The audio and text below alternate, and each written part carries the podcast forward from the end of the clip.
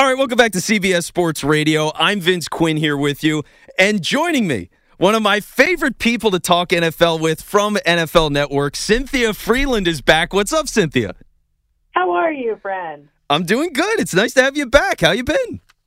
It's great to be back. I'm doing well, thank you. Things are looking up here and there, and we're getting out of our COVID year. Things are good. Yes, no, it's it's moving along nicely. Like uh, the Bears moving from Mitch Trubisky to Andy Dalton. Okay, maybe not. Maybe that's not the greatest move. It's something. It's something, but it's not the biggest improvement. Let's start with because this week, just covering everything with free agency here. Obviously, the biggest story was the Patriots going out, being really aggressive, signing a lot of people early, basically as soon as free agency started. Uh, what'd you make of the Patriots? You know, it's interesting because I had heard rumblings that they were going to spend some money this year, and I didn't know what that meant. And now, as it's starting to unfold, I actually don't think they're done yet. I think it's going to be interesting. I think I think they could have something up their sleeves for us. I don't know what it is, but I, I just I don't think they're done yet. That's my that's my my gut is telling you that. Okay, and here let me run something by you because here's my theory right now: is people are making a big deal about this, and oh my god, I can't believe they're spending so much money.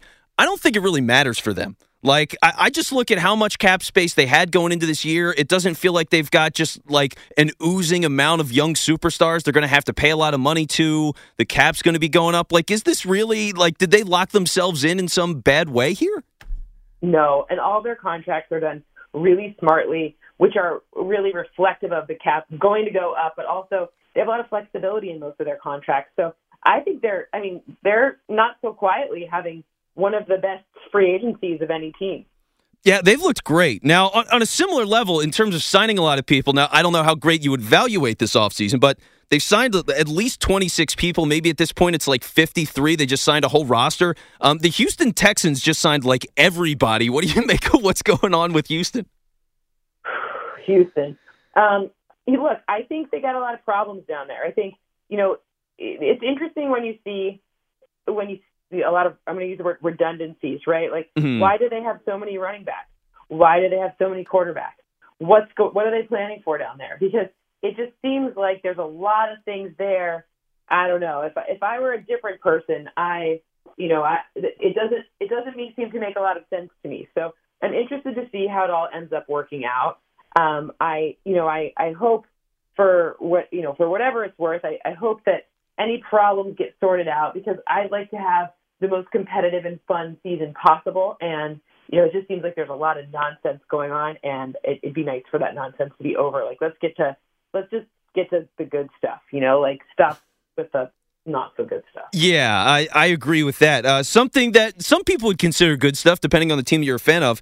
Uh, Kenny Golladay goes to the Giants. He gets a big deal. What'd you think about Kenny uh, the Kenny Golladay signing? You know, it's interesting. I think it's a good fit it's a that's a deal. I mean, it, it's a that's an expensive deal right there. Um, you know, eight that number is that I did not think that he was going to get that number. It seemed like it obviously took a little bit. Was not one of the first signings. The wide receiver market not clear necessarily yet. Uh, we'll see how some of these other things like I mean, Juju signed for less than I would have expected, and you know, it, it's interesting. It, it I I was shocked that he got that number.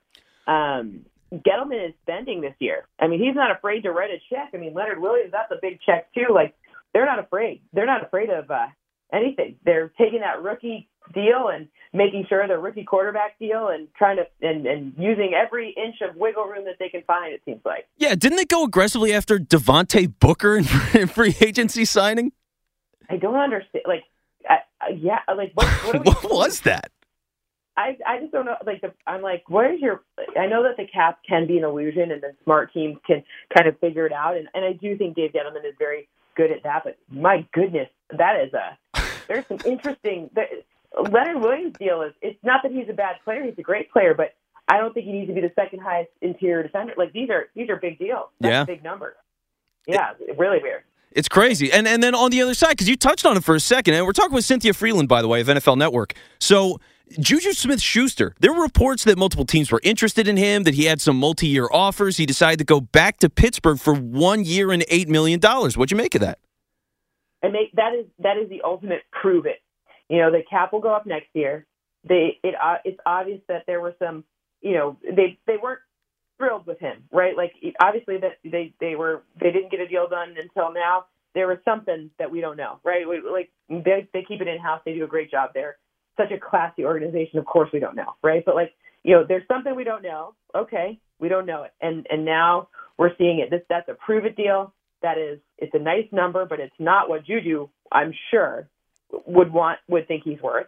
So I think they're saying, okay, go back, go with this. And I actually think it is a good setup for him. It's a system that he knows. It's a it's a quarterback he knows. It's an opportunity that that he can make the most of. Like, let's see what he does with it. And I, I hope he does great. I like the kid. I think he's a great kid, and I think it will be interesting to see how you know you saw him now be used so much in that short passing game. It'll be interesting to see if they can kind of get more versatility out of him, or if that's just kind of where he becomes. Yeah, it is going to be interesting to think. He started off so hot at the very beginning of his career. In the past couple of years, he's been good, but he hasn't been that same level. So with Pittsburgh being what they are, bringing back Ben Roethlisberger, like where does everything go with Juju and really the rest of that wide receiving core? Uh, incredibly curious to see all that. Now, here's the other thing, by the way, is looking at one Golladay and two Juju Smith Schuster, there were reports that the Ravens were connected with both of those guys. And so, what do you think of the Ravens right now? Because it felt like to me they needed a big receiver, and and now they're just sort of out on the market. Yeah, I think they're. The thing is, is that there's still a lot of good guys left. Like that number for Golladay is, is ridiculous, and yeah. I don't. I don't know who should have paid. Like that's a that's a big number. I think the Ravens are being more disciplined than than that. Um, I think that they didn't fall in love with anyone. I think that you know, at least what I've been hearing, there's a number of people who they were going after that they don't, and, and if they wanted one, they would have got went and gotten the one, but they have, you know, they have not. That's not how they're viewing it. So, you know, I, I think if there's a team that I'm going to trust in terms of like, you know, their strategy in this, it's probably the Ravens. They just have done such a disciplined job for so long um, that it's hard to kind of say anything otherwise. So, you know, I, I'll I'll be interested to see who they pick.